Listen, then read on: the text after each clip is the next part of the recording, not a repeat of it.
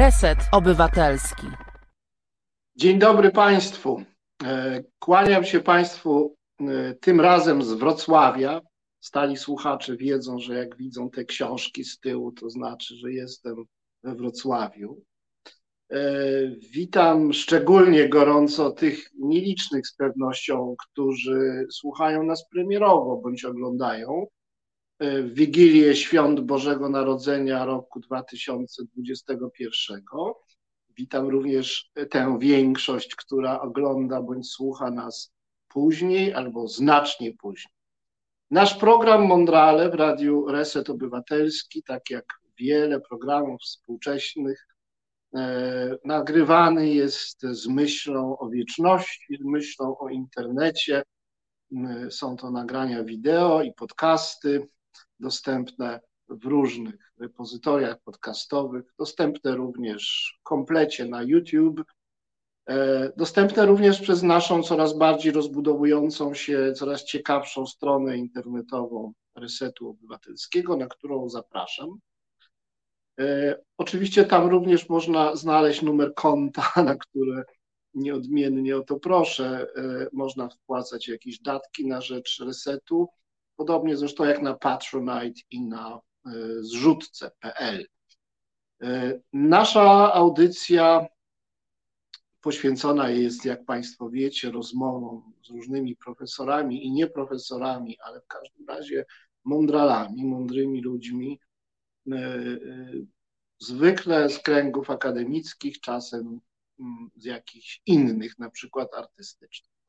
Dzisiejszy nasz gość jest jak najbardziej akademickim gościem. Jest to kolejny profesor i kolejny filozof w naszym programie.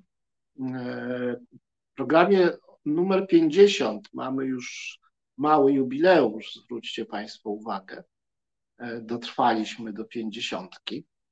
E, ja dotrwałem również Paweł Łuków, profesor Paweł Łuków, który jest naszym gościem dzisiejszym, też dotrwał do pięćdziesiątki. E, życzymy mu zresztą drugiej. E, I jest to bardzo ważny warszawski i ogólnopolski filozof, filozof urzędowy, bo Także dziekan, dziekan Wydziału Filozoficznego Uniwersytetu Warszawskiego, profesor oczywiście Uniwersytetu Warszawskiego, również profesor, o ile wiem, e, Akademii e, Uniwersytetu Medycznego w e, Warszawie, etyk i bioetyk, niezwykle zasłużony dla polskiej bioetyki, również organizacyjnie, bo podjął inicjatywę no, stworzenia studiów magisterskich bioetycznych, pierwszych w Polsce, na Uniwersytecie Warszawskim, w Instytucie Filozofii, mm, który, no jak rozumiem, przekształcił się w wydział i już jako instytut nie istnieje. To najważniejsza polska placówka filozoficzna, tak przy okazji mówię. Mieści się e, tuż przy kościele świętej Anny, Boże, ja z tym Krakowem mi się wszystko myli, w kościele Krzyża na, na krakowskim przedmieściu.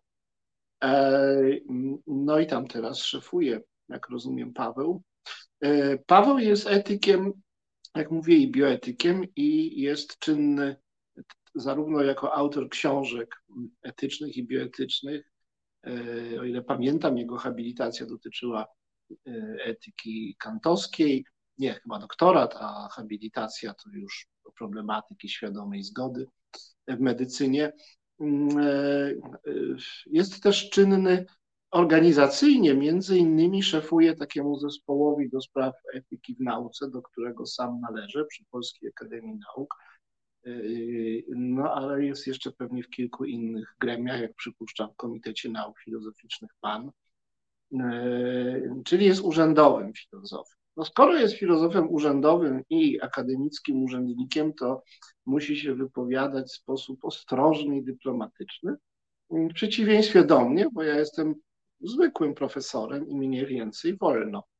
E, no niemniej jednak mm, będziemy ciągnąć Pawła Łukowa za język w sprawach drażliwych, bioetycznych, a sprawy medyczne z definicji są jednak sprawami publicznymi, a więc politycznymi. E, Wszyscy Państwo wiecie, także ci, którzy nas oglądają po paru latach, że no, jesteśmy w środku, nie u końca, ale niestety w środku największej medycznej czy epidemiologicznej tragedii e, globalnej, tragedii ludzkości od czasów II wojny światowej.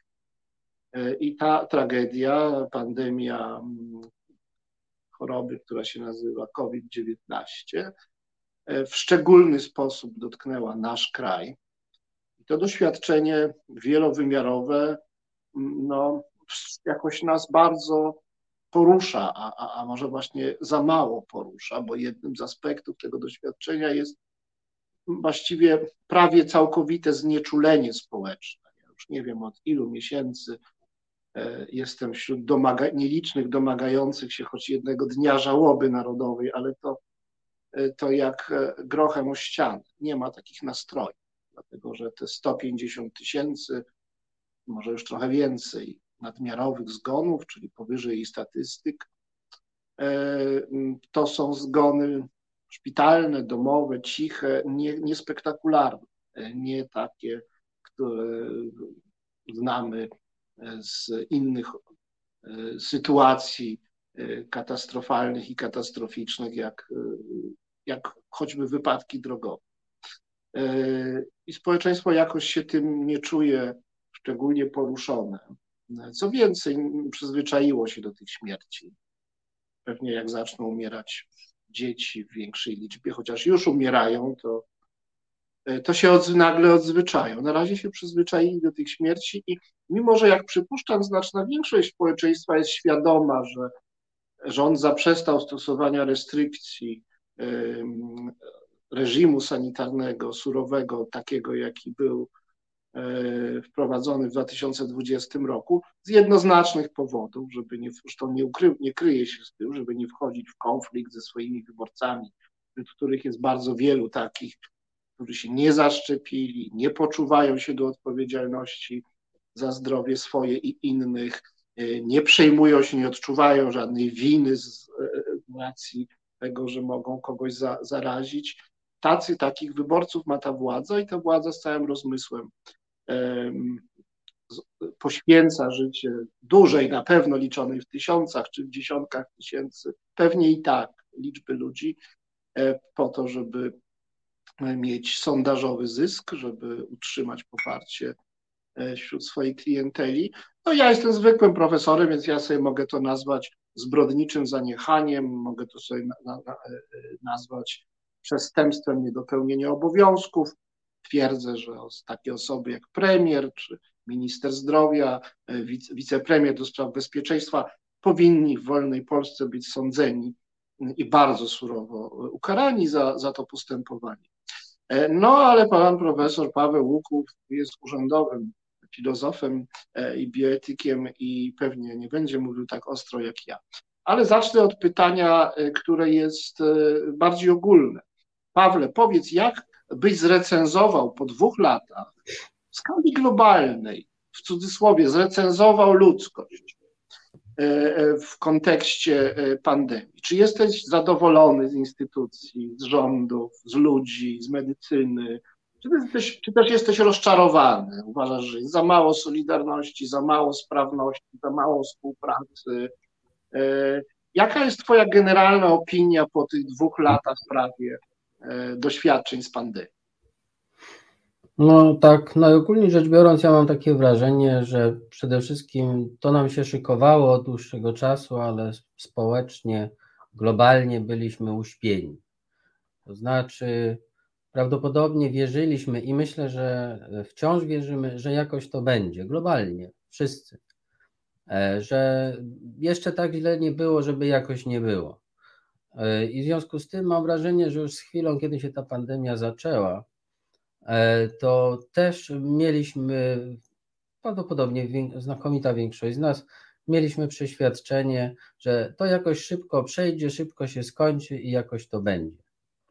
E, a potem się okazywało, że to nie trwa 6 miesięcy, tylko trwa rok i nie rok, bo już mamy półtora roku, a niedługo będzie dwa lata. A końca nie widać, bo się pojawiają nowe warianty, no i w międzyczasie pojawia się dosyć duży stopień, że tak powiem, zaniedbań po stronie rozmaitych urzędników. I co ciekawe, to jest zjawisko, które no, ma charakter, chciałoby się powiedzieć, wręcz globalny, to zaniechanie. Więc jestem rozczarowany w ogóle nami wszystkimi, chyba sobą również, bo w pewnym sensie należało się spodziewać, że przy takim stosunku, jaki mamy e, do, do że tak powiem, e, środowiska naturalnego, do świata, taki no, typowy kolonialny stosunek, no, na przykład opowieści co jakiś czas słyszymy na temat kolonizacji kosmosu. No to jest kolonialne myślenie. Kosmos jest po to, żebyśmy mogli sobie tam z niego dłubać e, surowce, znaleźć sobie nowe, fajne miejsca na weekendy, żeby sobie się przelecieć nie jest miejscem, które ma być jakoś e, traktowane w sposób, e, nazwijmy to, no jako coś, co nie jest po prostu naszą własnością. Ale tak samo również tutaj, na Ziemi, że tak powiem, e, cały czas zachowujemy się w sposób taki, że się, jak już mówiłem, że się uda, to z jednej strony, ale z drugiej strony też mam wrażenie, że i tak niewieleśmy się nauczyli na tej pandemii.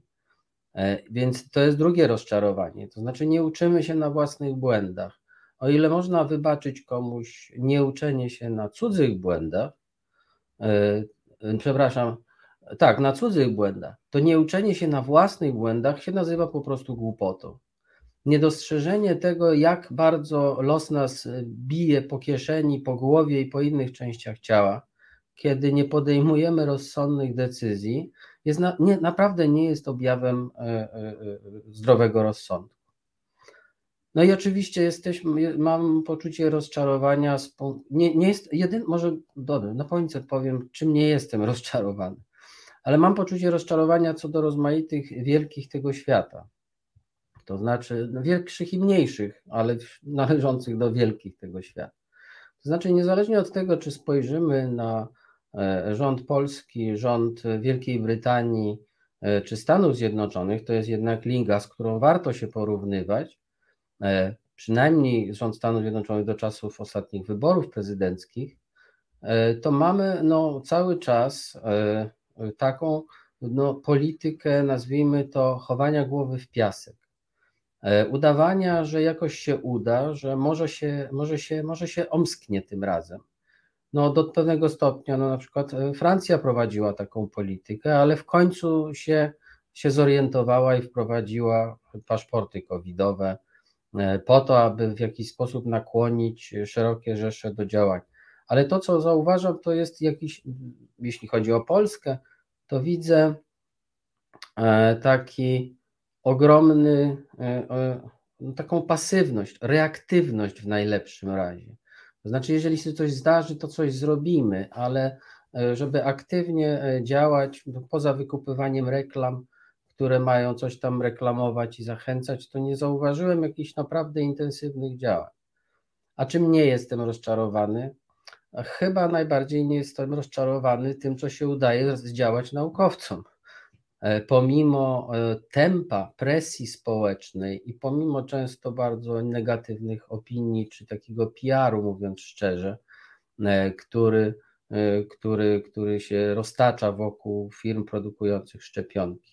Produkowanie szczepionek w takim napięciu, w takim tempie, przy tak ogromnym zapotrzebowaniu jest jednak, czy opracowanie tych szczepionek poddanie ich rygorystycznym badaniom klinicznym. To jest jednak ogromny wysiłek, z tym, że no, w pewnym sensie no, to jest, e, e, mam takie poczucie, że to jest marnowanie w dużym stopniu tego potencjału e, poprzez właśnie takie rozmaite działania kunktatorskie ze strony wielkich tego świata, którzy, żeby się nie narazić tym lub tamtym, chcieliby, aby wszyscy ich kochali, mówiąc krótko.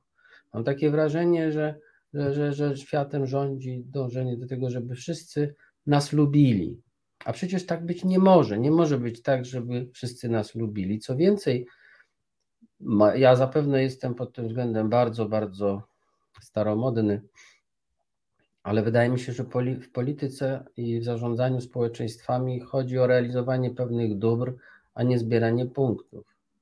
A niestety, jak patrzę na rządy większości krajów świata, tych, które jakoś tam obserwuję, Wielka Brytania chociażby, no to mamy znowu takie no, podejście y, czy myślenie w kategoriach y, my nie jesteśmy od tego, żeby realizować pewien program i pewne ideały, ale od tego, żeby się utrzymać przy władzy.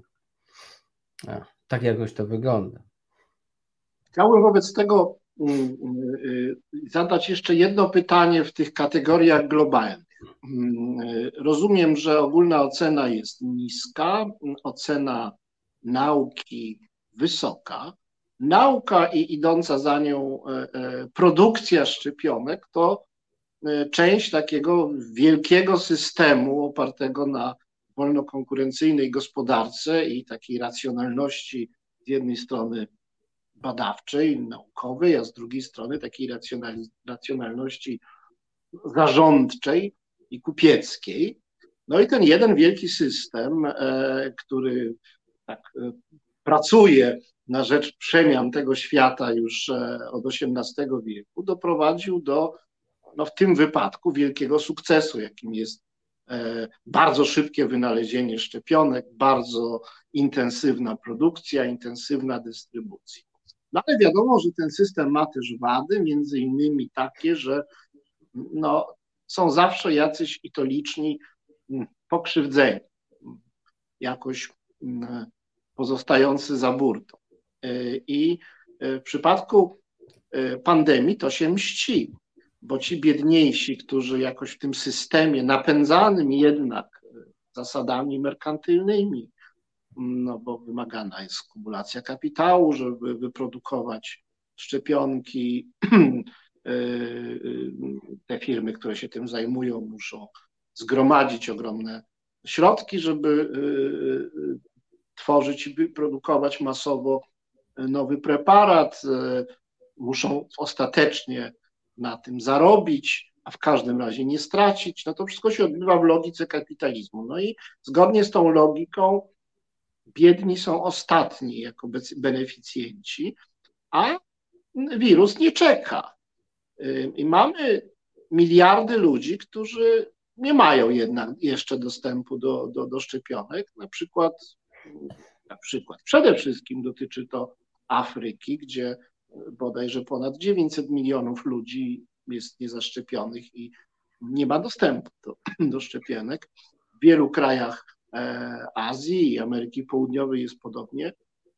E, czy sądzisz, że to się będzie mściło? Czy, e, e, czy też uważasz, że ten system, zarówno ten merkantylny system skoncentrowany na wielkich firmach farmaceutycznych, jak i ten, powiedzmy sobie, system międzynarodowy i narodowy interwencjonizmu, pomocy i negocjacji, wielkich zakupów, wielkich negocjacji licencyjnych, czy ten system zadziała i Afryka i inne kraje e, biedniejsze zostaną zaszczepione. Bo jak nie, no to ten wirus, jak rozumiem, będzie sobie tam w najlepsze mutował i my będziemy gonić tego króliczka, póki no jednak nie zaszczepimy e, ludności tych biedniejszych krajów. Jak to widzisz e, kwestię pandemii w, tych, w tym aspekcie systemowym i E, i ekonomiczny. Mówiąc szczerze, trudno mi się ustosunkowywać do takich pytań, ponieważ czym innym jest przewidywanie, e, a czym innym jest mówienie o tym, jakby się chciało, a jeszcze czym innym jak być powinno. E, co do przewidywań, mam wrażenie, że, że, że to jest nadmiernie ryzykowna aktywność, zwłaszcza biorąc pod uwagę to, że dzieje się coraz więcej nieprzewidywalnych zdarzeń. E, na które trudno się przygotować, bo często nie wiadomo z jakiej kategorii one są, więc nawet tak z grubsza trudno się jest przygotować. E, tak, istotnie ten system, w którym funkcjonujemy, jeśli chodzi o, o podział ciężarów i korzyści, jeśli chodzi tutaj o, o, o szczepionki, on rzeczywiście poka- obnażył jak gdyby to, że no, tym, co mają, będzie dodane, a tym, co nie mają, może nawet jak nie będzie ujęte, to dodane nie będzie. Że jednak jesteśmy, cały czas funkcjonujemy w takim systemie, globalnie rzecz biorąc, w którym, w którym e, ideały solidaryzmu jakiegoś, e, równości zasadniczej wszystkich ludzi, uznawania podmiotowości każdego z nas, no jednak pozostają ideałami w, w, na, w skali globalnej, a w skali mniej niż globalnej miewają jakiś, jakiś skutek. E, a więc powiedzmy w ramach poszczególnych państw czy jakichś większych organizmów typu Unia Europejska, jakiś, jakiś poziom solidaryzmu jest jednak do zrealizowania.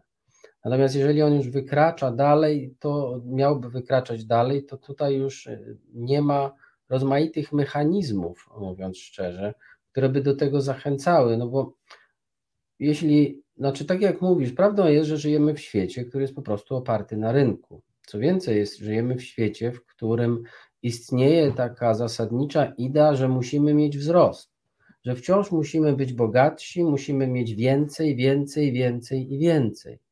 A to oznacza, że wciąż muszą być jakieś miejsca gdzieś tam, które można przerabiać na to coś więcej, co my mamy. Wspomniałem wcześniej o eksploracji przestrzeni kosmicznej. No właśnie, skoro nam się kończy na Ziemi, to będziemy wydłubywać z reszty wszechświata. E, obawiam się, że podobne mechanizmy funkcjonują społecznie rzecz biorąc już tutaj, teraz na Ziemi. To znaczy, to, co, potępiamy kolonializm, ale pewne elementy myślenia takiego, to znaczy takiego, że są takie miejsca na świecie, w których co prawda wiemy, że są też ludzie, ale oni, one nie wymagają równej troski co nasze miejsce, że wciąż takie myślenie e, no, jest dominujące, a w każdym razie wygrywa. Mówiąc inaczej, dopóki będziemy myśleli w kategoriach tego, że musimy mieć więcej i więcej, to skądś muszą te zasoby być. Tak jak się już zaczęliśmy orientować, że się kończą źródła energii, e, dopiero zaczynamy się orientować tak naprawdę, to wciąż jednak nie myślimy w kategoriach, czy my rzeczywiście potrzebujemy aż tak dużo tej energii.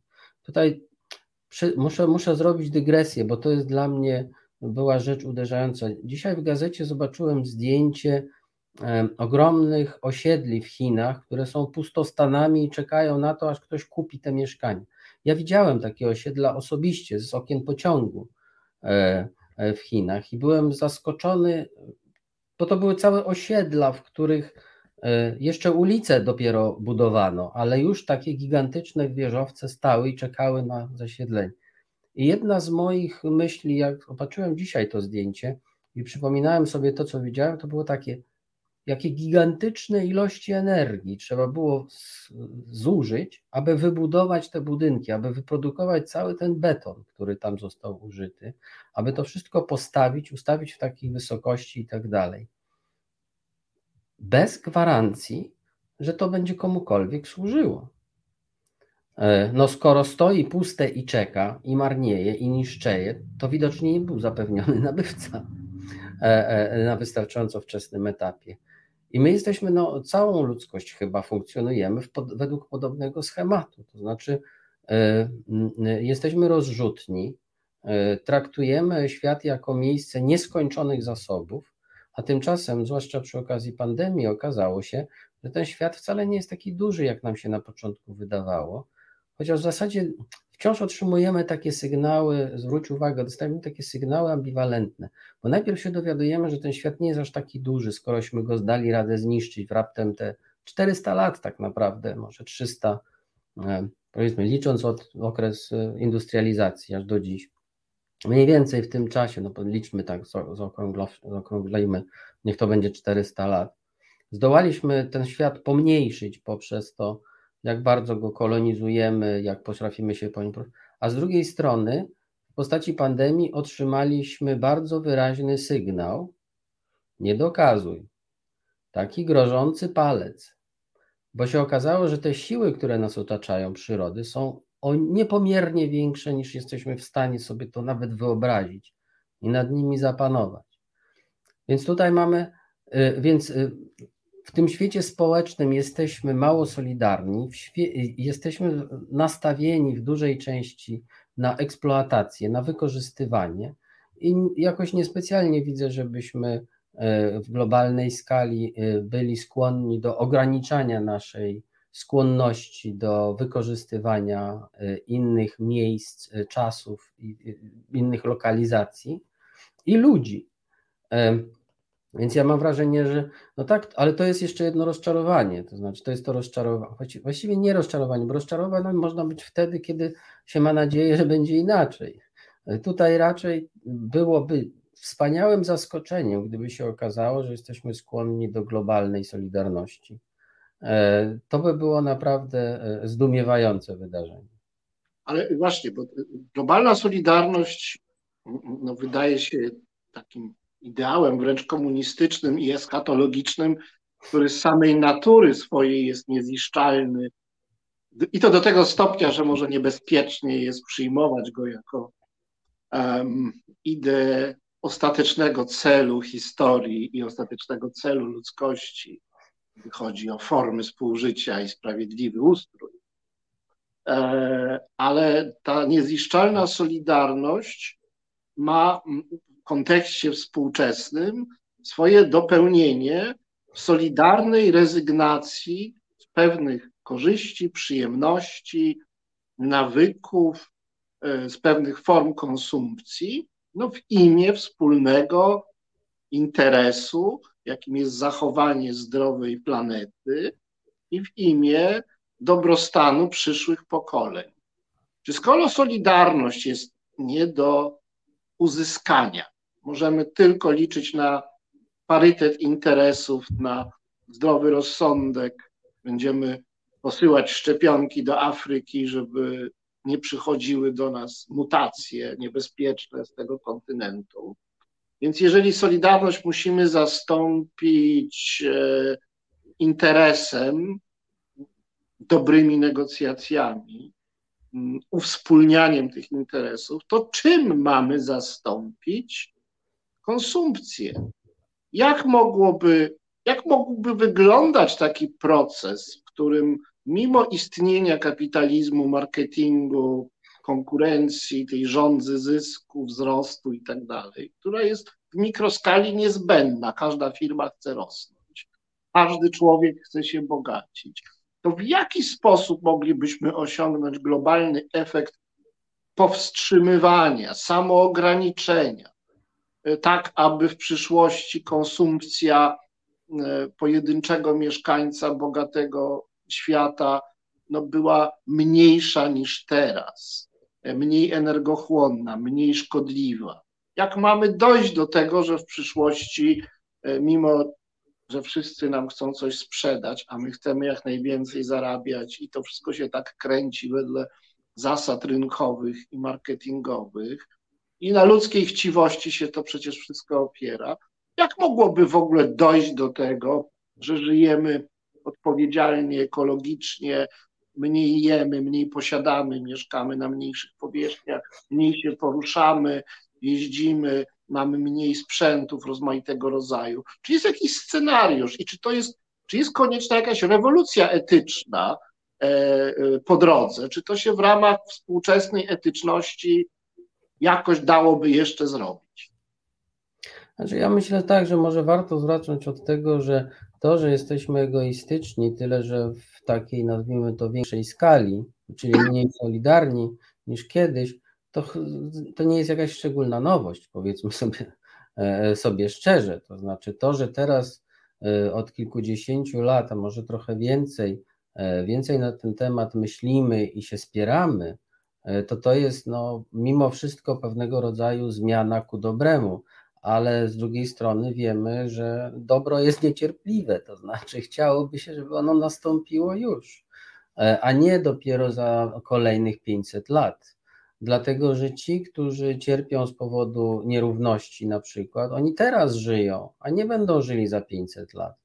I to dobro, które miałoby tutaj powstawać na Ziemi, ono interesuje ich i nas powinno interesować już teraz, a nie kiedyś.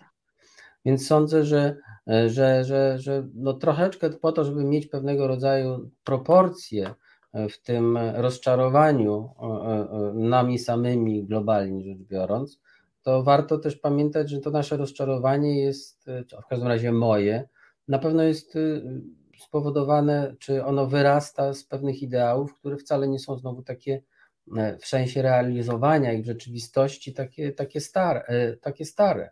One są w sensie, nie wiem, tak właśnie wspomniałeś, eschatologicznie, prawda, to, ma, to to mamy już od dawna, ale z punktu widzenia codziennej praktyki życiowej, e, no to to, to, to, to jako ludzkość stawiamy chyba dopiero pierwsze kroki w realizowaniu jakiegoś takiego solidaryzmu, poczucia jedności, poczucia, że wszyscy tkwimy w tym razem.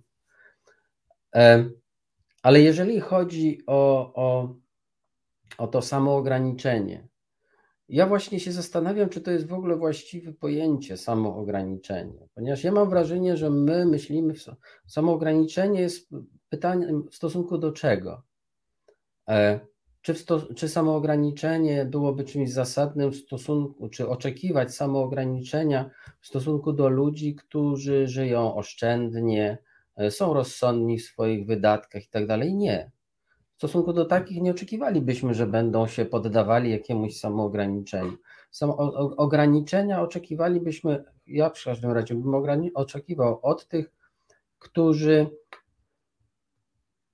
którzy popadli w jakiś rodzaj chciwości, żarłoczności, nienasycenia. Od nich bym oczekiwał e, e, samoograni- ograniczenia w ogóle i samoograniczenia w szczególności. To znaczy, wydaje mi się, że E, przez kilkadziesiąt lat, pewnie więcej, dobrze ponad 100 lat, świat, przynajmniej świat zachodni, żył w takim wyobrażeniu, że jutro będzie jeszcze lepiej i codziennie było to przeświadczenie, że jutro będzie jeszcze lepiej. A owo jeszcze lepiej miało polegać na tym, że będziemy mieli jeszcze więcej wszystkiego z tych rzeczy, które już mamy, a oprócz tego będziemy mieli mnóstwo nowych rzeczy, o których nie mamy w tej chwili pojęcia, ale będzie ich jeszcze więcej i pojutrze będzie ich jeszcze więcej niż jeszcze więcej. A więc i myślę, że to jest ten punkt odniesienia, który powinniśmy mieć na myśli, mówiąc o samoograniczeniu. To znaczy, my prawdopodobnie powinniśmy powrócić, bo to chyba jest powrót do takiego tradycyjnego wyobrażenia poprzestawania, może nie poprzestawania na małym, bo to nie w tym rzecz, tylko poprzestawania na tym, co mi jest potrzebne. Potrzebne w takim codziennym e, e, funkcjonowaniu. Oczywiście to ja wiem, że zdaję sobie sprawę, że to można łatwo e, krytykować, powiedzieć, no tak, ale co to znaczy, ile komu jest potrzebne. Jeden potrzebuje mieć drogie wina z Francji, a drugi zadowoli się lokalnym piwem, prawda? E, więc jeden będzie tak drożej musiał, jego potrzeby, zaspokojenie jego potrzeb będzie bardziej kosztowne niż innego. Ja to ja zdaję sobie z tego sprawę, ale chodzi mi o coś w rodzaju takiej, e, to chyba jest protestancka cnoty, e, cnoty właśnie samoograniczenia, poprzestawania na, to nie chodzi o taką skąpstwo typu, typu Scrooge'a, tylko raczej chodziłoby o taką poczucie zadowolenia, satysfakcji z tego, że pewien poziom, który nie jest poziomem rozbuchanym, nie jest taką konsumpcją luksusową, tak to nazwijmy, jest wystarczający. To znaczy satysfakcja z tego, że co prawda stać by mnie było na to, żeby żyć w sposób wystawny, ale życie w sposób wystawny y, nie jest czymś, co, czym należałoby się chwalić. Tymczasem my żyjemy w świecie, w którym wzorce są takie tego typu. Na przykład E, nie wiem, czy zwróciłeś uwagę, wielu celebrytów przechwala się tym, że kupiło coś bardzo drogiego. Przeciętny człowiek, który na to patrzy, prawdopodobnie sobie myśli, że trzeba być naprawdę durniem, żeby się dać naciągnąć na coś tak drogiego, podczas gdy funkcjonalnie to jest dokładnie takie samo jak to, które ja kupuję w sklepie za rogiem. Tymczasem celebryta prezentuje się jako ktoś, kto dzięki temu, że go stać na, na, na mówiąc inaczej, na naciągnie, na, na, stać go na to, żeby się dać naciągnąć. On przez to buduje swój status. Nie wiem, lajkowy, czy jaki tam, jak go nazwiemy. Otóż może powinniśmy przestać takich ludzi lajkować po prostu. Albo kiedy widzę jakiegoś piosenkarza, który e, na swoje potrzeby prywatne właśnie zakupił sobie jakiś ogromny samolot, który normalnie wozi w normalnej wersji 200 osób, a on sobie go przygotowuje jako prywatny środek transportu. No przecież to jest absurdalne. To jest absurdalne każdą miarą. To jest tak absurdalne, jak ktoś, kto sobie buduje gigantyczny zamek, a potem i tak spędza całe życie w trzech pokojach, bo tam daleko nie chce mu się chodzić. Więc to jest mniej więcej tego samego rodzaju nierozsądek. Ja w każdym razie to odczytuję jako nierozsądek. I teraz pytanie, gdzie jest to samoograniczenie? Myślę, że to samoograniczenie powinno dotyczyć naszego myślenia. To znaczy, my, my myślimy w takich kategoriach, że więcej, bogaciej, dalej, częściej to jest lepiej, że to się składa na jakieś bardziej udane życie.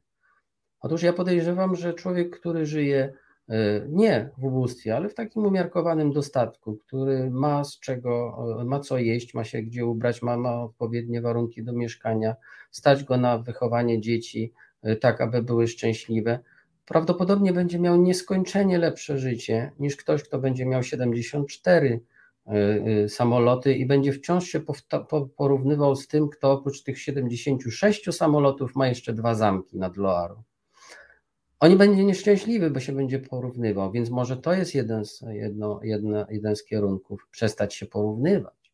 My wciąż się porównujemy, że musimy mieć więcej, musimy jakoś, ten mit konkurencji, który jest nam wtłaczany do głów dzieciom, no nam, to, czyli tobie i mnie, biorąc pod uwagę nasz wiek, to myśmy jeszcze we wczesnym dzieciństwie tego nie doznali. Ale dzisiejsi dwudziestolatkowie, trzydziestolatkowie, oni wyrastali od samego, myślę, że już od szkoły podstawowej, że trzeba zawsze konkurować, być lepszym od innym. E, I no, jeżeli jesteśmy, cały czas myślimy i uczymy ludzi y, konkurowania, to jak potem chcemy liczyć na to, żeby byli zdolni do, do solidaryzmu, czyli do współpracy, czyli do poświęcenia swojego czasu, wysiłku na to, żeby coś zrobić dla innych. A co do tego, co musiałoby się stać, czyli jakby, co musiałoby się wydarzyć, żeby, żeby jakaś y, zmiana nastąpiła. Ja mam niestety wrażenie, i miałem to wrażenie, y, muszę się, nie wiem czy to się pochwalić, ale muszę to wyznać. Miałem to wrażenie już tak dobre 20 lat, że musi nastąpić jakaś katastrofa. Ale nie tak to, co mamy teraz z pandemią, to jeszcze nie jest, jak się okazuje, wystarczająco dużo katastrofa, niestety. Żebyśmy się zaczęli czegoś uczyć, ponieważ myśmy się tak naprawdę, bo, bo ja sądzę, że to, żeby jakaś, e, ten świat był troszeczkę bardziej, no właśnie, solidarny, współczujący, bardziej taki, że tak powiem, ludzki, e, do tego potrzebna jest po prostu i do tego samoograniczenia potrzebna jest, jak sądzę, po prostu edukacja, której myśmy w ogóle globalnie w Polsce na pewno zaniedbali, poza oczywiście prawieniem morałów, ale jeśli chodzi o taką edukację w tym kierunku, to praktycznie rzecz biorąc jej nie było i nie ma nadal w Polsce na pewno. E, takiej, której byśmy mieli poczucie przywiązania do innych, wspólnego losu, współzależności, skłonności do współpracy. E, tego nas nie uczą. Niektóre jakieś niszowe grupy być może uczą, ale to w ramach samokształcenia raczej niż takiej publicznej edukacji. Więc moje wrażenie jest takie, że po prostu musimy się nauczyć. Jeżeli zaniedbujemy taką edukację zwyczajną, zwyczajnymi ludzkimi sposobami, E, to, że tak powiem, świat nas dopadnie prędzej czy później. E, wydawało się, że pandemia to jest coś takiego, mm, ale no, chyba jeszcze nie. Albo jesteśmy strasznie tępi No, skoro odpowiedź profesora etyki jest taka, że aby zmienić świat, trzeba zmienić edukację i w domyśle też sposób, w jaki się wychowuje i ugruntowuje szacunek dla e, wartości e, wśród, wśród młodzieży, e, no to nie może nie paść pytanie, które, o odpowiedź na które poproszę po piosence, bo czas już na pierwszą piosenkę, o pytanie, czy etycy mają jakąś rolę do odegrania no, w tworzeniu tej lepszej edukacji, w wychowywaniu przyszłych pokoleń, w doskonaleniu moralnym, postępie moralnym ludzkości, bo w końcu tak naprawdę o tym mówimy. No i e, gdzie jest, jaka jest ta rola? Czy to etycy mają uczyć nauczycieli, a potem ci nauczyciele uczniów, czy etycy mają e, pisać krytyczne artykuły, oceniać moralnie rządzących, e, pisać jakieś apele do sumień, e, może pisać jakieś podręczniki, które pozwalają mm, wykształconej części społeczeństwa bardziej świadomie prowadzić swoje życie moralne i być bardziej e, krytycznym w stosunku do swojego postępowania. Na te pytania o rolę etykę, etyków e, chciałbym usłyszeć odpowiedź po piosence, a teraz zobaczymy, co przygotował dla nas pan realizator. Reset Obywatelski działa dzięki Twojemu wsparciu. Znajdź nas na zrzutka.pl. Do dziś myślałem, drodzy Państwo, że znam język francuski, ale teraz mam wątpliwości. E, z piosenki, którą słyszeliśmy, zrozumiałem tylko tyle, że chyba jest po francusku. E, witam Państwa w drugiej części programu Mondrale, premierowo nadawanego mm, ni mniej, ni więcej, tylko 24 grudnia 2021 roku. E, nagrywamy się troszkę wcześniej, 11 grudnia. E, gościem programu jest e, pan profesor Paweł Łuków, bardzo znany etyk i bioetyk, znany słuchaczom i widzom różnych mediów elektronicznych. Jednocześnie pan profesor Łuków jest urzędowym profesorem, dziekanem Wydziału Filozoficznego, co budzi mój podziw, bo ja nie wyobrażam sobie siebie w takiej roli. E, to trzeba mieć ogromnie dużo samozaparcia, stalowe nerwy i ogromną pracowitość, zwłaszcza w obliczu tych reform, które teraz przechodzą e, uczelnie wyższe. Przed przerwą mm, poruszyłem temat roli etyka mm, w kształtowaniu nowej dojrzalszej, bardziej odpowiedzialnej mm, świadomości i wrażliwości moralnej, jaki potrzebujemy, aby uczynić świat bardziej solidarnym i powściągliwym, samoograniczającym się w zużywaniu zasobów. E, więc wracam do tego pytania. Co może mały etyk? To jest aluzja do piosenki z czasów PRL-u. Co może, co może mały człowiek, tak jak ja albo ty, może pani, może pan podpowie, my zgodzimy się z tym. Już z góry wiemy, że się zgodzimy, ale prosimy o odpowiedź. No nie wiem, czy się zgodzimy. E, przede wszystkim ja myślę, że, że trochę od etyków może się za dużo oczekuje e, w sensie ich e, roli społecznej. I zaraz spróbuję wyjaśnić, w czym rzecz. Otóż myślę, że przede wszystkim powinniśmy odróżnić etykę od moralisty. Oni czasem występ, to czasem występuje w jednym opakowaniu, ale nie musi. E, myślę, że tymi, którzy mają czy powinni mieć wpływ e, na kształtowanie postaw, to oczywiście będą moraliści, których prawdopodobnie w dzisiejszych czasach sami sobie wybieramy, których chcemy słuchać. E, jeszcze kilkadziesiąt lat temu było oczywiste, że istnieją pewne niezawodne źródła pouczenia moralnego, co do których e, ich autorytet nie był kwestionowany, e, bo miały zapewniony ten autorytet instytucjonalny mocą, mocą organizacji, która, która, która owych moralistów mniej lub bardziej jawnie pouczających się pojawiała. Dzisiaj w zasadzie to my sami sobie wyrabiamy, wybieramy, których moralistów chcemy słuchać.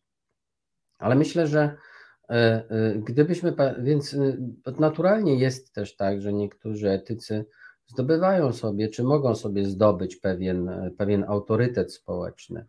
Przy czym ten autorytet raczej nie bierze się z racji tego, że się skończyło studia filozoficzne i wyspecjalizowało w studiowaniu, powiedzmy, nie wiem, etyki nikomachejskiej.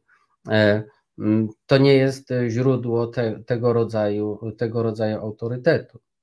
Można powiedzieć, że tutaj można odróżnić taki autorytet, y, który możemy nazwać autorytetem teoretycznym, i w tym zakresie zapewne etycy powinni przynajmniej nam dużo ważnych rzeczy powiedzieć na temat namysłu moralnego, sposobów argumentacji, y, sposobów ważenia rozmaitych racji, które w moralności bardzo często są niewspółmierne co powoduje, że, że są one bardzo trudne. Przezwyciężania dylematów moralnych, rozwiązywania konfliktów. Tutaj możemy się dużo dowiedzieć, ale oczywiście z tego rodzaju wiedzy wcale nie, nie musi wynikać e, kompetencja o charakterze wykonawczym. E, to znaczy ktoś, kto bardzo dużo wie na temat tego, jak należy e, inwestować na giełdzie, wcale nie musi być dobrym inwestorem giełdowym, tylko z tego powodu. Do tego trzeba jeszcze charakteru, na przykład odpowiedniego, stosunku do ryzyka, umiejętności radzenia sobie z niepewnością, myślenia w średnim, dłuższym terminie na różne sposoby. I analogicznie myślę, może być z etykami. Etycy mogą mieć ogromną wiedzę na temat e, tego, e, w jaki sposób należałoby się zastanawiać, jakiego rodzaju racje są bardziej ważkie, a jakie mniej ale kiedy przyjdzie co do czego, mogą się okazać takimi samymi e, e, e, nieudacznikami performatywnymi, że tak powiem, jak, jak przeciętny człowiek. Więc ten drugi autorytet, ten, na którym by nam zależało, jak sądzę, tak społecznie rzecz biorąc, to byłby autorytet ludzi, którzy będą takimi autorytetami, jak to się czasem ich nazywa, performatywnymi. To znaczy, oni swoimi działaniami mogą pokazać, że kombinują nieźle, że myślą nieźle, e, że, że potrafią e, to, co jak sądzę jest największą umiejętnością, czy co jest największą trudnością w podejmowaniu rozsądnych decyzji, a co mam wrażenie umyka znakomitej większości filozofów moralności, w każdym razie tych, których mi się udało przeczytać. E, mianowicie to, że namysł moralny ma charakter twórczy, że polega na projektowaniu nowych scenariuszy, nad zastanawianiem się nad, nad alternatywnymi scenariuszami przyszłości i projektowaniu je, takiego, który będzie, nazwijmy to w cudzysłowie, optymalny z punktu widzenia pewnych standardów etycznych, pewnych ideałów moralnych, pewnych celów, które mamy, jak również preferencji, jeśli chodzi o zaangażowane osoby. I wtedy, e, ale pytanie, czy do tego potrzeba jakiegoś specjalnego wykształcenia filozoficznego, przygotowania? Być może zdrowy rozsądek wystarczy. Ja mam wrażenie, że jeżeli docenimy ten twórczy charakter decyzji moralnej, e, to zobaczymy, że e, sama wiedza na temat tego, jak, jak podnoszono na wyższy stopień abstrakcji y, filozoficznie to, co y, myślimy na co dzień w postaci różnych teorii e, etycznych, e, no to mam wrażenie, że tutaj jakoś za bardzo nie powinniśmy oczekiwać wsparcia. E, więc pytanie, jakie miałoby być miejsce dla, dla owego etyka, który coś tam niby wie, coś tam niby rozumie? Myślę, że pewnie jakiś konsultacyjna funkcja, pewnie jakaś umiejętność krytycznego myślenia czy wskazywania na niekonsekwencje, e, coś, co Kant nazywał negatywnym pouczeniem. To znaczy, jak zobaczymy, co jest nie tak, to już to nie jest jeszcze wiedza o tym, jak należy to zrobić, ale już przynajmniej wiemy, gdzie jest ten znak droga bez przejazdu, czy ślepa uliczka. E, więc nie potrafię jakoś tak e, zadowalająco odpowiedzieć na pytanie, jaka jest rola etyka. Ja myślę, że w procesie wychowawczym dużo takich zwykłych ludzi, dużo ważniejszą, czy edukacyjnym, dużo ważniejszą rolę będą odgrywali e, ci, którzy bezpośrednio oddziałują na dzieci, młodzież. To są ci, którzy, którzy, którzy muszą dysponować, jak sądzę, odpowiednimi kwalifikacjami, aby nie ograniczać się do tego, żeby nakłonić dzieci do wyklepania jakichś ideałów, standardów na pamięć, bo to bardzo łatwo, za przeproszeniem każdy to potrafi do tego nakłonić dzieci odpowiednim systemem kar i nagród. Natomiast wychować y, y, ludzi na porządnych ludzi to już jest niezła robota. I do tego trzeba wielu umiejętności, których no, etycy mogą coś tu pomóc, ale tego się, to, nie, to jest praca interdyscyplinarna, o, tak bym powiedział bardzo ciekawa myśl, że e, refleksja moralna ma charakter twórczy. Rozumiem, że e, zarówno w takiej praktyce życiowej, na przykład instytucjonalnej, można wymyślać nowe formy życia, nowe procedury, nowe obyczaje, nowe zasady, których implementacja ma motywację etyczną e, i chroni zagrożone dobra, e, chroni ludzi przed niesprawiedliwością jakiegoś rodzaju. Ja rozumiem, tak, że również Hmm? Ja myślę, że to jest właśnie ta rzecz, która jest, jak mówiłem, mało doceniana chyba przez e, filozofów. To znaczy, Ale to, to że, że namysł nie jest, namysł etyczny oczywiście często ma charakter odtwórczy, na zasadzie robienia rzeczy rutynowych i typowych. Ale kiedy stajemy przed trudnym wyborem moralnym, to nie jest wybór między jedną procedurą a drugą. To jest wybór między dwiema, e, co najmniej dwoma alternatywnymi scenariuszami przyszłości. I te scenariusze, one nie są gotowe najczęściej. One najczęściej wymagają wymyślenia.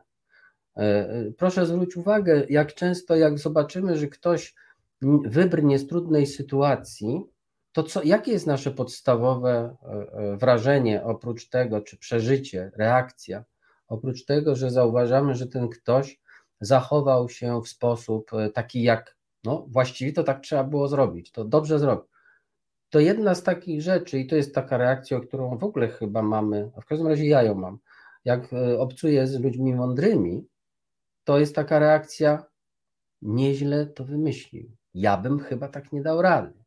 To znaczy, to jest ktoś, kto właśnie stworzył pewien nowy scenariusz. Myśmy na ten, ja na ten scenariusz bym nie wpadł, a w każdym razie nie wpadłem. I to jest powód do tego, żeby odróżnić. To znaczy jeden ze sposobów na odróżnianie ludzi mądrych od ludzi po prostu przeciętnie rozsądnych. Ludzie mądrzy to są właśnie ci, którzy potrafią zaprojektować oryginalne rozwiązanie problemu, z którym my byśmy postąpili sztampowo, tak jak wszyscy. E, I właśnie byśmy się wtedy zachowywali, tak jak ktoś mówi, zastosowalibyśmy zasadę. Guzik, prawda, zasad się nie stosuje, według zasad się żyje.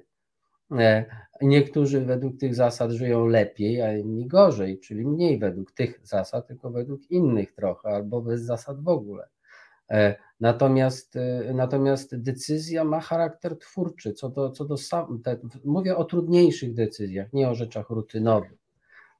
I jak na to zwrócimy uwagę, to wtedy będzie też widać, na czym polega trudność wybrnięcia z trudnej sytuacji, że to jest proces namysłu mnie się taka kreatywna etyka, czy taka mm, kreatywna filozofia moralna bardzo podoba.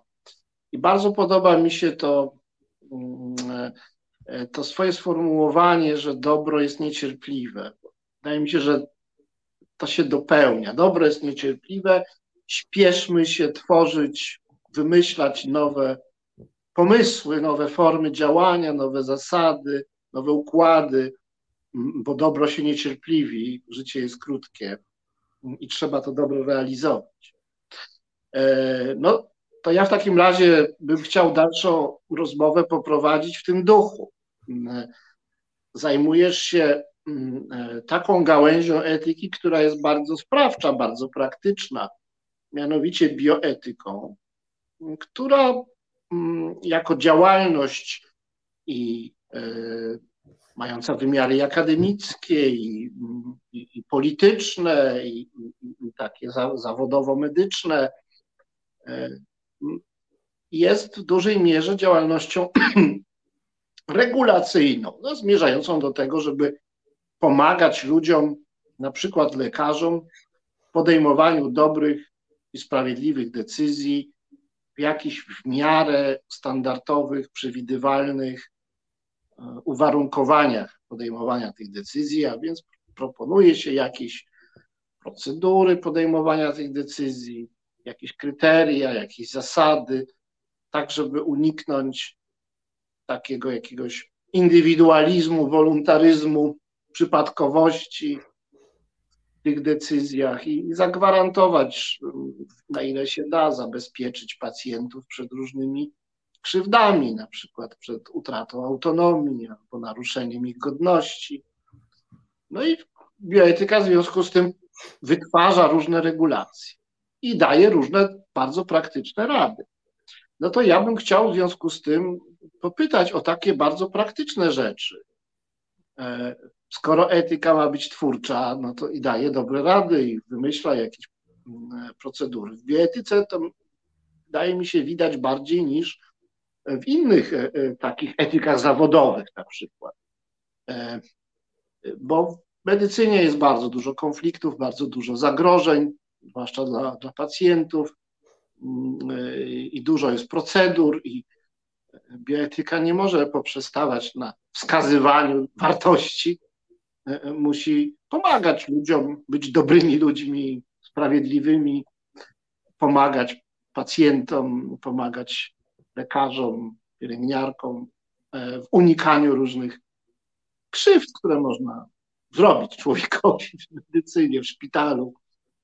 E, I chciałem odnieść się do jednego przykładu, bardzo wydaje mi się na czasie, takiego e, neuralgicznego, bo no zakładam, że wielu lekarzy jest wśród, jest wielu lekarzy wśród naszych widzów i słuchaczy, no bo wiadomo, kto tutaj dzisiaj występuje. E, więc chciałem zapytać o taką rzecz. Mamy pandemię, mamy pewnego rodzaju konflikt między bardzo uprzywilejowaną grupą pacjentów, e, którymi są pacjenci chorzy na COVID. Oni są uprzywilejowani i z powodów zdrowotnych, i społecznych, organizacyjnych. Jest cały ten fokus, nastawienie całej, całej ochrony zdrowia, całego systemu na nich. No i mamy innych pacjentów w Stanach, czy to bezpośredniego, czy to od, odwleczonego w czasie zagrożenia życia. Pacjentów, których trzeba diagnozować, dostatecznie szybko, którym należy następnie zaproponować jakieś postępowanie. No, mamy też pacjentów już leczonych, który, którzy oczekują kontynuacji tego leczenia na odpowiednim poziomie. No i w tym wszystkim są lekarze, którzy no, poznaleźli się w dramatycznym położeniu, bo muszą dokonywać nieustannie takiego triażu. Muszą rozdzielać tych pacjentów, którym się należą te krytyczne świadczenia, na czele z hospitalizacją i związanymi z tym świadczeniami, od tych, którzy, których, którzy mogą poczekać, albo których można wypisać, albo których można e, zaopatrzyć na niższym niż zwykle poziomie. E, I chciałem Cię poprosić o jakieś takie generalne wskazówki dla lekarzy, którzy w tych, tych bardzo trudnych wyborów selekcyjnych, triażowych muszą w tych ciężkich czasach dokonywać. Jak byś to widział? Co mógłbyś powiedzieć lekarzom, ordynatorom, e, dyrektorom szpitali? Jak oni mają sobie z tymi wyzwaniami radzić? Obawiam się, że nie mam zbyt wiele do powiedzenia, dlatego że oni się znajdują w sytuacji, mm, która, która wymyka się zwyczajnym sposobom, że tak powiem, analizy. Dlatego, że może warto pamiętać, że to, że lekarze znajdują się w takiej sytuacji, w jakiej się znajdują, to nie jest przypadek e, po prostu, tylko jest to efekt, no powiedzmy szczerze, między innymi e, ważnych zaniedbań. E, to jest efekt na przykład tego, że akcja w celu promująca szczepienia no, była niemrawa i bez przekonania prowadzona. No i teraz widzimy, że my jesteśmy bardzo zaawansowanym, na bardzo zaawansowanym etapie epidemii, a, a, a to, czy się szczepimy, czy nie, jest kwestią w zasadzie wciąż jeszcze dyskutowano i debatowano e, w sferze publicznej. E, bo pamiętajmy, że na przykład w ochronie zdrowia, tak jak w wielu innych dziedzinach, istnieje coś takiego, co można by nazwać e, etycz, podziałem pracy etycznej. To znaczy, Podział pracy tu również występuje. Są tacy, którzy odpowiadają za zorganizowanie ochrony zdrowia, za zorganizowanie między innymi szczepień po to, aby nie było e, rosnących fal, e, e, fal zakażeń i zgonów, po to, aby dzięki temu między innymi mniej ludzi chorowało, mniej ludzi cierpiało, między umiera, mniej umierało, ale również też po to, żeby, żeby było więcej miejsc dla pozostałych pacjentów, którzy nie chorują na COVID, ale którzy też potrzebują teraz, potrzebują opieki medycznej. I też po to, żeby lekarze nie musieli właśnie dokonywać tego rodzaju wyborów. To znaczy, żeby nie stawali przed, przed wyborem, w którym muszą, decy, pod, które muszą podejmować decyzje, które tak naprawdę powinny były być podjęte przez kogoś innego czyli przez tego, kto dysponuje, organizuje ochroną zdrowia.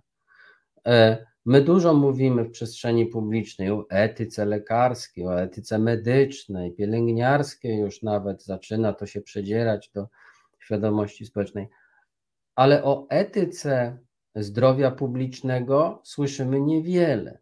O etyce zarządzania ochroną zdrowia też niewiele. O, o etyce administracji publicznej w sektorze zdrowia też niewiele słyszymy. Więc problem, myślę, jest taki, no, że tak powiem, dużo, dużo głębszy. I co można w takiej sytuacji doradzić komuś, kto znajduje się w sytuacji, w której wie, że niezależnie od tego, jakiego rodzaju decyzję podejmie, to będzie miał e, zarwaną noc, to znaczy nie będzie mógł zasnąć spokojnie. To będzie miał poczucie czegoś, co etycy nazywają takim rezyduum moralnym, prawda? Że niby zrobiłem wszystko, co mogłem najlepiej, postarałem się, rozważyłem wszystkie niezbędne kwestie, podjąłem decyzję, która w tamtej chwili wydawała mi się najrozsądniejsza, ale przecież to nie oznacza, że ja, że, ale no właśnie, ale dalej mam poczucie, że coś jest nie tak. I ja myślę, że tutaj odpowiedzialność za to, to jak najbardziej jest, z, o, idzie ze strony organizatorów e, pracy. Więc co można poradzić człowiekowi, który znalazł się w sytuacji między młotem i kowadłem? Czy można mu poradzić, żeby się raczej przytulał do młota, do młota czy raczej do kowadła? E, co, co można poradzić takiemu człowiekowi? To są sytuacje, które są prawdopodobnie zbyt zindywidualizowane, e, zbyt niepowtarzalne, żeby można jakieś ogólne reguły tutaj, czy jakieś ogólne porady podawać. Jedyne, co można powiedzieć, to zachowaj się przyzwoicie, ale to ja wiem, że to jest zupełnie nieprzydatne w praktyce, bo my wszyscy w praktyce wiemy, że tak trzeba zachować się przyzwoicie. No, przepraszam, nie wszyscy. Są tacy, którzy, którym, którzy są, którym jest to obojętne. O. E, ale staramy się w znakomitej większości zachować przyzwoicie, tylko to nam jakoś nie służy jako szczególna pomoc e, w postępowaniu. Więc ja bym e, myślę, że przede wszystkim takim lekarzom, którzy znajdują się w takich trudnych sytuacjach, chyba nie potrzeba większej, tak przy okazji, ja nie wiem, czy im potrzebna jest rada, ponieważ oni wiedzą, że powinni się troszczyć o chorych, oni wiedzą, że powinni się, powinni minimalizować szkody, jakie pacjenci poniosą w tej sytuacji, w której są. Oni potrzebują, myślę, że nie, rady oni nie potrzebują od a już na pewno nie od, od etyka, w znakomitej większości. Przypomnijmy sobie, na początku epidemii, po pierwszych y, miesiącach czy tygodniach lockdownu, w Europie, nie tylko w Polsce, bito brawo z balkonów y, y, pracownikom medycznym. E, doceniając to, że w trudnej sytuacji się znaleźli. Dzisiaj się im nie bije braw. E, mm, jakoś e, pogodzi, przyzwyczailiśmy się do tego, że oni gdzieś tam sobie z tym radzą, z tą trudną sytuacją. Więc ja nie sądzę, żeby oni potrzebowali porady moralnej. Ja myślę, że oni potrzebują wsparcia psychologicznego, a przede wszystkim potrzebują środowiska pracy, które będzie zorganizowane tak, aby nie wymuszać na ludziach bohaterstwa, bo to, co w tej chwili się dzieje, to dosyć często lekarze są po prostu, pracownicy medyczni, nakłaniani do bohaterstwa w imię etosu ich zawodu. No przecież jesteś lekarzem, przecież jesteś od tego, żeby ratować życie i zdrowie. Tak, jestem, ale bohaterstwo to jest tylko od czasu do czasu. To nie ma takiego zawodu bohater. Właśnie wczoraj obejrzałem film, który polecam i, i Tobie, Pawle, i wszystkim Państwu. Pierwszy film covidowy, który opowiada o dramatycznej sytuacji e, fikcyjnym, ale typowym ośrodku e, pomocy społecznej, czy takiej pomocy długoterminowej e, w Liverpool w Anglii. Tam w czasie epidemii zaczęli ci pacjenci wymierać i właściwie i ten, ten, ta fabuła jest skoncentrowana wokół no, historii młodej pielęgniarki. Mniejsza o to, film się nazywa Help, bardzo, bardzo polecam. Naprawdę udana produkcja, udany film, który jest taką reakcją ad hoc, bardzo też etyczną na, na pandemię i właśnie kategoria sprawiedliwości jest centrum uwagi, bo no, myśl stojąca za tym filmem jest taka, że wychodzi szydło z worka. Nasze e,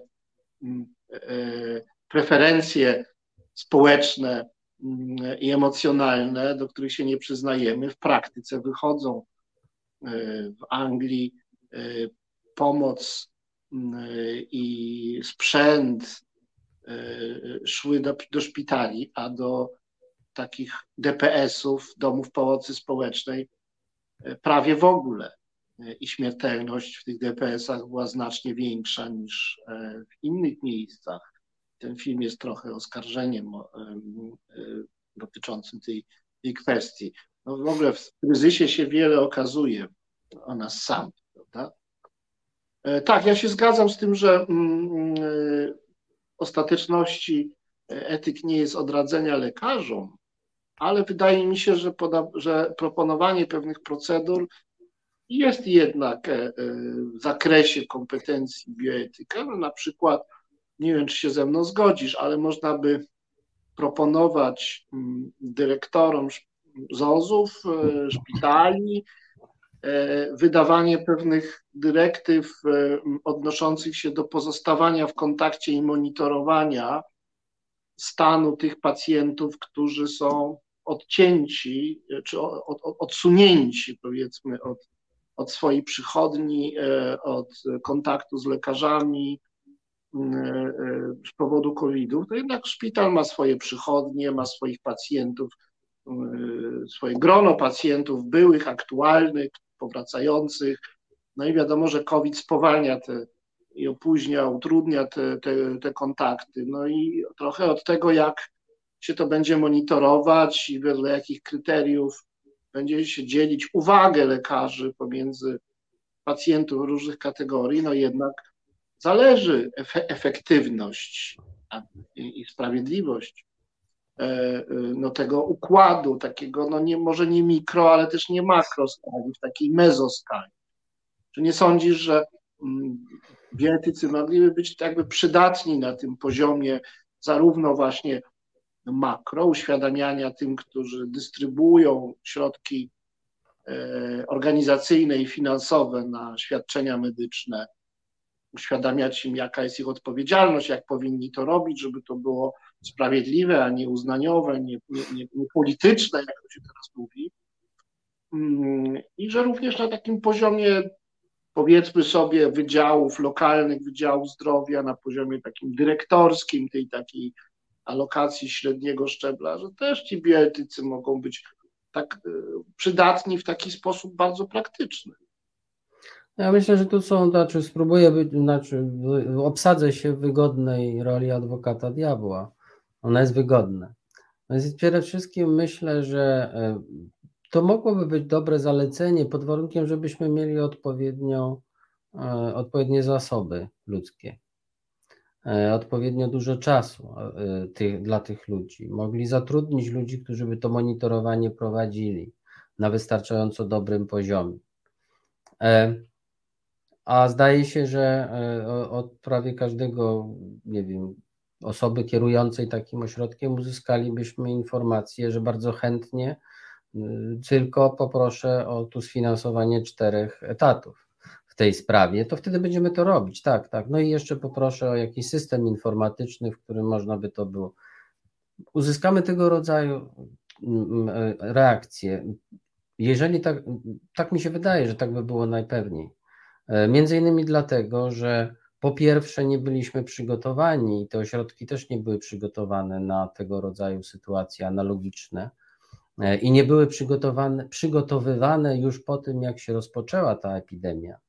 E, a przecież można było po pewnym czasie, kiedy ona troszeczkę na jakiś czas zelżała, e, można było wtedy próbować się szykować na, na kolejne e, fale i, i, i właśnie po to, żeby między innymi tego rodzaju monitorowanie prowadzić.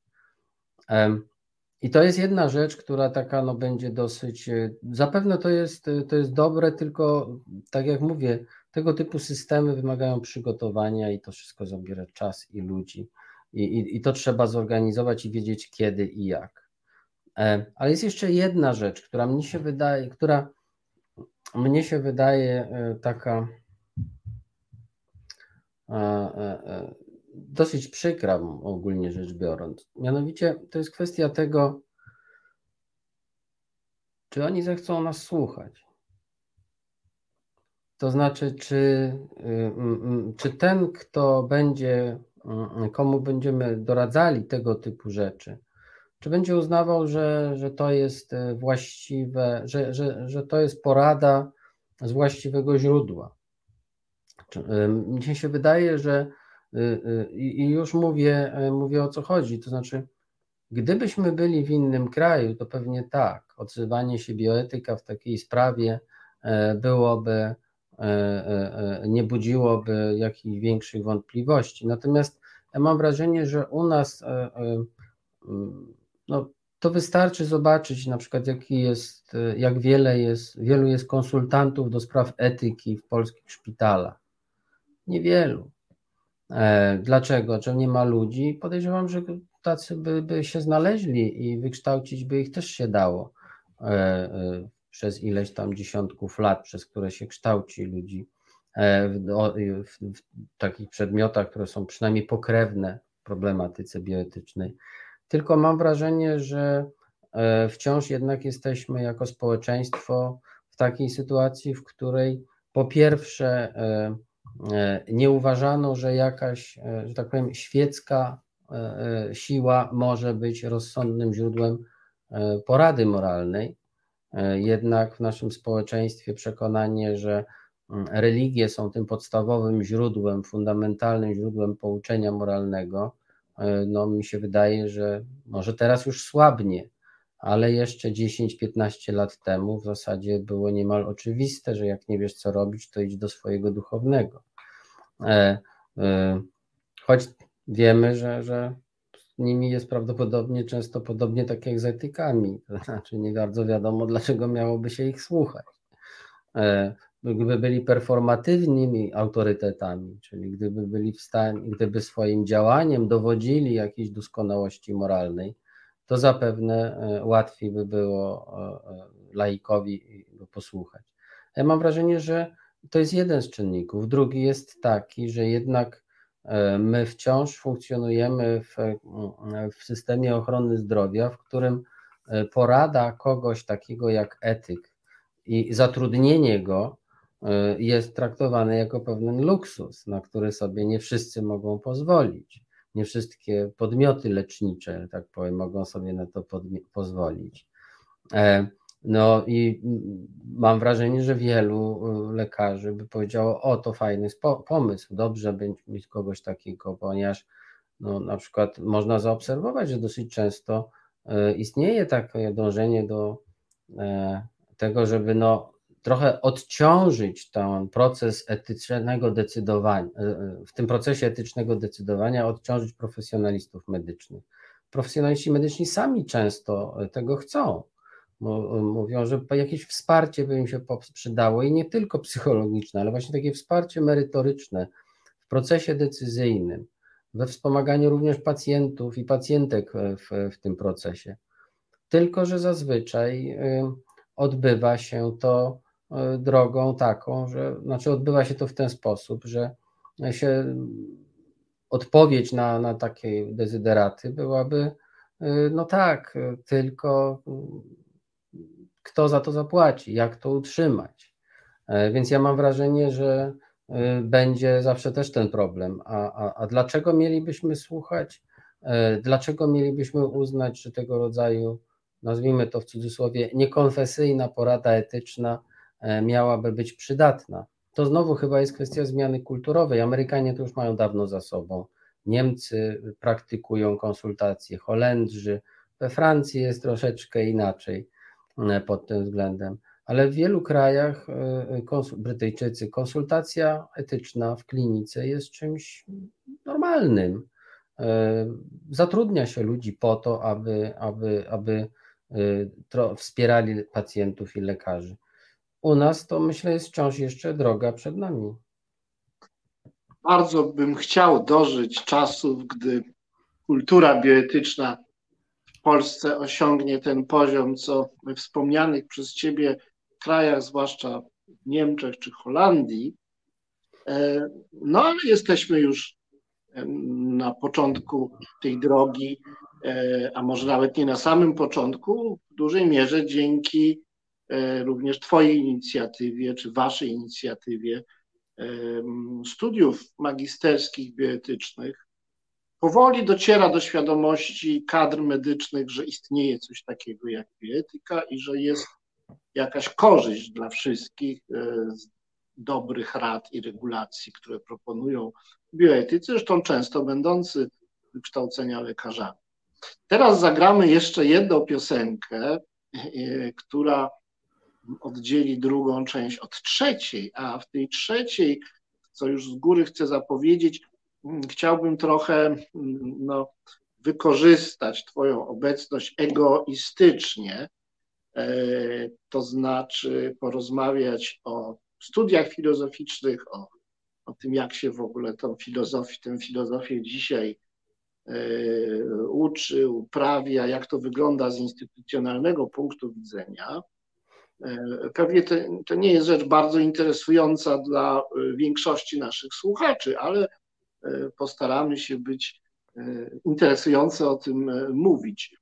Ja pytam o to dlatego, że od bardzo wielu lat nie wykładam e, w Instytucie Filozofii.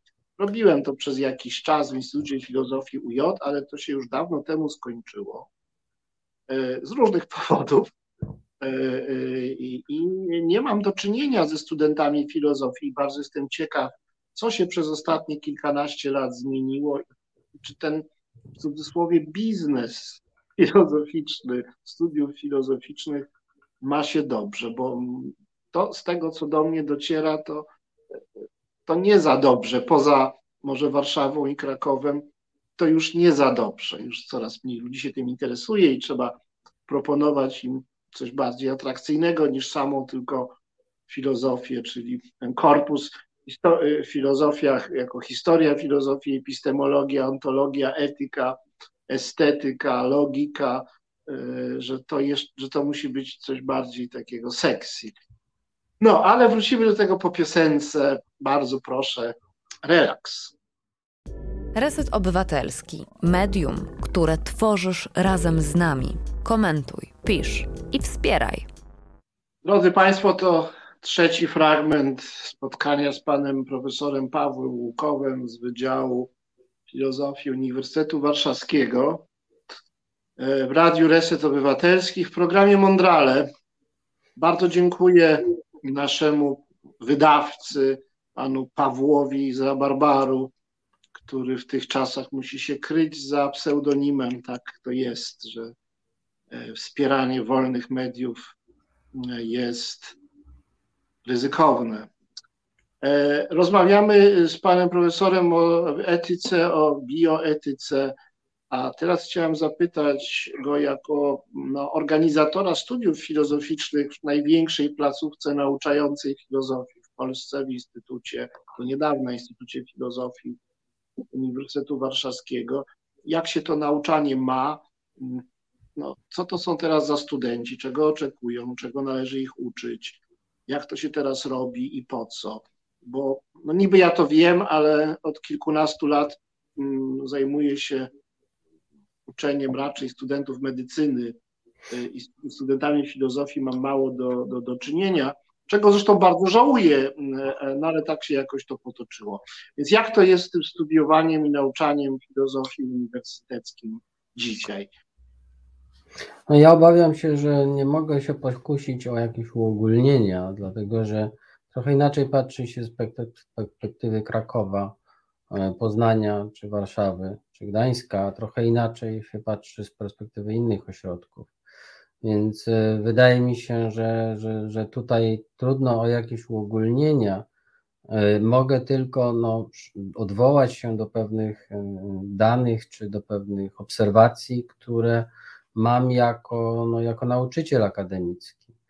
No, jedna Oczywiście będzie pewna zasadnicza obserwacja czy, czy osobliwość związana z pandemią. Musimy sobie uświadomić, że mamy już, mieliśmy właściwie półtora roku, praktycznie rzecz biorąc, e, e, takiego uczenia zdalnego, które no, wpłynęło negatywnie na wiele, wiele rzeczy, między innymi na przykład na to, co ja bym nazwał, co uważam, że jest jedną z ważnych rzeczy, jak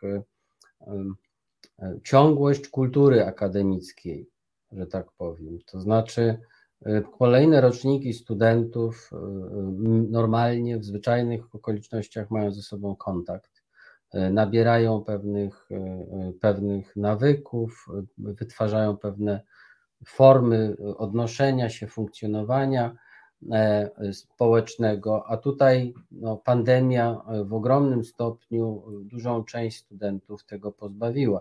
Obecny drugi rok to są ci, którzy 1 października pierwszy raz mieli zajęcia w sali. E, więc e, i to było widać, jeśli chodzi o sposób zachowywania się na pierwszych zajęciach. Teraz już nie. Teraz to już wróciło mniej więcej po, po miesiącu, po dwóch, trzech tygodniach wróciło do norm. Ale jeśli chodzi o w ogóle studiowanie filozofii, no to można zaobserwować jak gdyby takie dwa chyba główne trendy.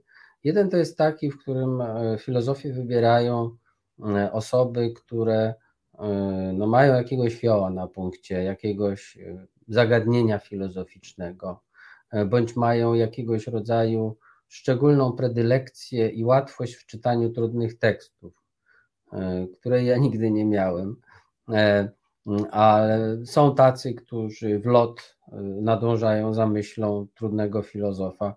To takich też będziemy mieli wśród, wśród tych, którzy studiują filozofię. Spora, czyli takich nazwijmy to w dawnym stylu pasjonatów, ludzi, którzy, dla których filozofia to jest tak jak dla innych jest powiedzmy E, e, biologia, czy co tam. To jest moja ulubiona, ulubiona rzeczy, o których lubię rozmyślać i które lubię robić. Ale jest też taka część studentów, którzy obierają filozofię jako studia równoległe, które e, odbywają równolegle z jakimiś innymi, no na przykład prawniczymi studiami. I wówczas studiowanie filozofii nie jest jak gdyby głównym nurtem ich zainteresowań, tym, tym najważniejszym, tylko być może w najlepszym razie jest e, razem z innymi. E, to i ci studenci, wśród, pośród tych studentów dosyć często też, żeby było jasne, to nie znaczy, że którzy, którzy z nich są jakoś zasadniczo bardziej preferowani. Nie, nie. Chodzi o to, że oni studiują w trochę inny sposób. To znaczy, bardziej, ci drudzy są bardziej nastawieni na mają bardziej jak gdyby ukierunkowane spojrzenie na to, czego oczekują od studiów filozoficznych. E, dosyć często zdaje, zdarza się, że student, który studiował równolegle, potem na drugi stopień już przechodzi również na filozofię, ale na przykład ktoś, kto studiował fizykę, ale z dosyć mocno już sprecyzowanymi zainteresowaniami. I to może być e, taka troszeczkę odmienność od tego, jak to było kiedyś, bo w daw, tak zwanych dawnych czasach filozofowie czy absolwenci filozofii to mieli niby się nadawać do wszystkiego. E, I w dużym stopniu się nadają, bo trzeba pamiętać, że wśród absolwentów filozofii e, całkiem sporo osób zatrudnienie znajduje, chociaż wiele osób sądzi, że to jest e, jakoś no, mało praktyczne wykształcenie. A tu się okazuje, że jest to wykształcenie praktyczne w tym sensie, że Dzięki studiowaniu rozmaitych perspektyw filozoficznych, układów pojęć itd., tak nabywa się umiejętności, że tak powiem, przełączania się z różnych systemów pojęciowych, z różnych systemów, między różnymi systemami kategorialnymi, co powoduje, że to są ludzie, którzy się łatwo uczą nowych e, rzeczy i przez to mogą się nadawać do wielu prac, gdzie trzeba jakoś koncepcyjnie myśleć, e, strategicznie trochę ale według reguł, które są jakoś tam mm, mm, poddane czy podsunięte przez tego, kto ich zatrudnia. Więc y, mam wrażenie, że to jakoś y, to jest ta, to jest istotna, istotne, żeby pamiętać, że te studia filozoficzne, no jak gdyby, no niekoniecznie służą, to nie są studia, które w większości absolwentów dają zawód który potem będą wykonywać zawodowi, będą zawodowymi filozofami. E, często to jest dodatkowe wykształcenie, które e, doskonali e, inne umiejętności, a często to jest właśnie już kształcenie mocno ukierunkowane w zakresie dosyć takich wąsko zdefiniowanych zagadnień. filozoficznych, jeśli to jest w filozofii? Wąsko zdefiniowanych. Właśnie to mnie ciekawi ta kwestia, bo e, e, za moich czasów, że tak powiem, no ja, ja, ja się akurat zajmuję zawodowo filozofią i, i to jest moje główne zajęcie, e, ale wtedy, kiedy no, robiłem tę karierę, albo też no, miałem więcej do czynienia z instytutami filozofii, mm, recenzowałem, prowadziłem doktoraty, to bardzo charakterystyczne było to, że ci, no, którzy mieli tę pasję i ten talent, o których mówisz, e, bardzo wiązali się z konkretnymi mm, filozofami, zwykle no, zagranicznymi, najczęściej nieżyjącymi, ale czasem nieżyjącymi. I poświęcali cały ten swój talent e, no, omawianiu, analizowaniu, e, referowaniu dzieł tych swoich ulubionych filozofów. I to było jakieś takie, sprawiało wrażenie takiej wtórności, takiej epigonii, która była no chyba tak pochodną politycznej pozycji Polski jako kraju no, na marginesie Zachodu, tak to sobie tłumaczyłem. A z drugiej strony to była pochodna takiego jeszcze e, przekonania pozytywistycznego, e, a trochę takiego właśnie z XIX-wiecznej humanistyki wziętego, że bycie porządnym akademikiem w zakresie czegoś tak nieokreślonego jak filozofia, to bycie dobrym historykiem yy, filozofii. No i chciałem zapytać, czy to nadal tak jest, czy też jest jakieś więcej takiej odwagi, samodzielności, czy też właśnie jest ucieczka w szczegółowość, już nie e, w konkretne nazwiska filozofów, o których piszemy swoje doktoraty czy habilitacje, mm, ale w stronę jakichś problemów. I jeśli tak, to, to, to co to mogą być za problemy, jeżeli e, jest w ogóle to prawda, że jest jakieś odejście od tego bezpiecznego, historycznego e, czy referującego mm, trybu uprawiania filozofii.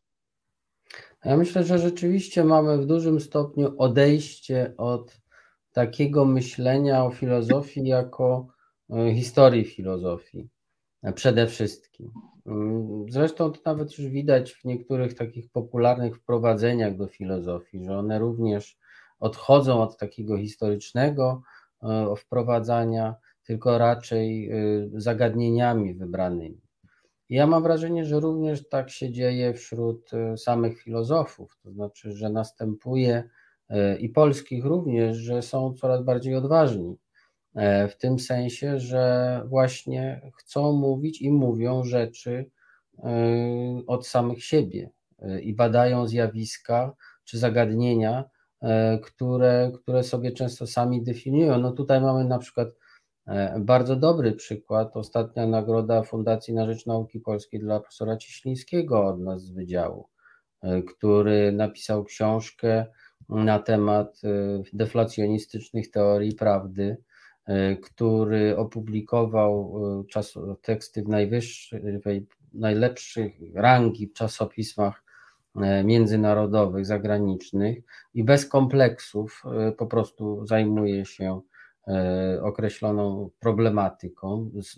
Nawet sformułował stanowisko, które oczywiście dla laików jest trudne do do takiego łatwego od razu e, rozpatrzenia się, o co tam chodzi, ale bardzo specjalistycznie, jest bardzo wysoko cenionym, e, cenionym, cenionym badaczem. I myślę, że podobne rzeczy możemy zaobserwować również w samych badaniach na gruncie historii filozofii. Na, także badacze, którzy no, nominalnie można by powiedzieć, że są historykami filozofii, w istocie coraz rzadziej starają się tworzyć jakieś ogólne syntezy ogólnohistoryczno-filozoficzne, w których by śledzili coś wielkiego, ustalali jakieś, nie wiem, może nieprawidłowości, ale jakieś zależności. E, również historycy e, e, filozofii coraz częściej zajmują się na przykład czymś takim jak badaniem pewnych tekstów y, pod kątem ich, powiedzmy, przynależności do nurtu filozoficznego epoki, y, ustalaniem na przykład tożsamości autora pewnych tekstów, na które inni się powoływali, ale gdzieś tam w biegu wydarzeń tożsamość tego, kto to napisał, została utracona, albo są spory. Czyli jak gdyby mamy takie lokalne bardziej zainteresowania badaczy, takie mam wrażenie. Z czym to jest spowodowane? No, częściowo zapewne tym, jakie są dzisiaj trendy w ogóle w nauce, to znaczy zawężanie pola badawczego e, po to, aby tutaj uzyskać pewną specjalność i bardzo, bardzo wysokie kwalifikacje. I filozofowie, no nie wiem, nie, nie, nie pokusiłbym się o ocenianie w jakim stopniu, ale wydaje mi się, że również e, ulegamy tym, e, czy podlegamy tym, tym, tym zjawiskom. No, na przykład wzorce publikacyjne się zmieniły. E, to, co kiedyś było typowe, że filozof co jakiś czas publikował książkę, a naukowiec to publikował artykuły, prawda?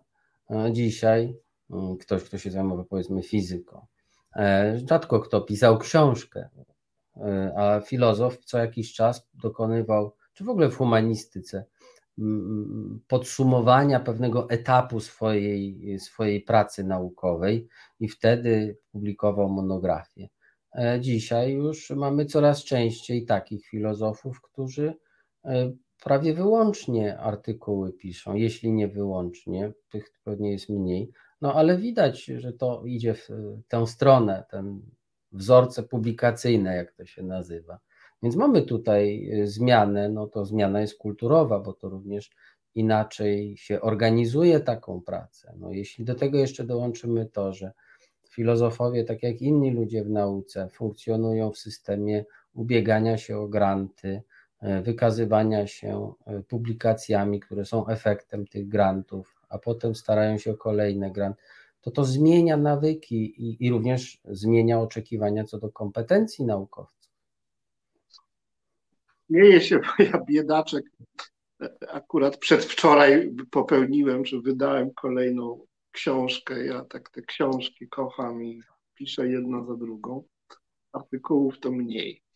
E, e, wspomniałeś o deflacjonizmie, muszę wyjaśnić e, naszym słuchaczom. No, to jest taka koncepcja prawdy, która wychodzi od mm, takiego spostrzeżenia, że w większości kontekstów użycia słowa prawda można się bez tego słowa obyć. Jak się powie, że o, e, dzisiaj jest e, e, piątek, to, to znaczy to samo, gdy się powie, jest prawdą, że dzisiaj jest piątek.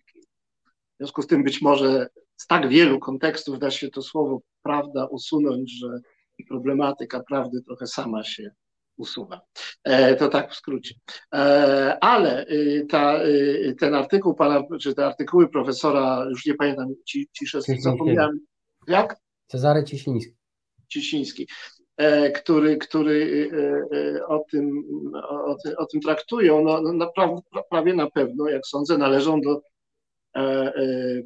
tradycji zwanej filozofią analityczną, tak z grubsza połowa świata filozoficznego się z tym e, identyfikuje. To jest taka filozofia związana z badaniem języka, z stosowaniem narzędzi logicznych e, do analizy e, zagadnień filozoficznych. To taka bardzo specyficzna tradycja wychodząca z pozytywizmu, z logiki formalnej, związana z Wielką Brytanią, Stanami Zjednoczonymi, światem anglojęzycznym. I też mniej więcej połowa, jak sądzę, na świecie wykładowców, profesorów filozofii się do tego przyznaje, więc ja nie mogę nie zapytać na koniec, bo za chwilę chcę oddać Ci głos właśnie jako filozofowi, który przemówi już e, e, wedle własnego uznania, a nie w odpowiedzi na pytanie do, do mm, mam nadzieję, licznych słuchaczek i słuchaczy nie mogę nie zadać pytania, no jak z tym parytetem analityków i nieanalityków, no bo wspomniałeś profesora, który jest analitykiem, no to ja chcę się dowiedzieć, czy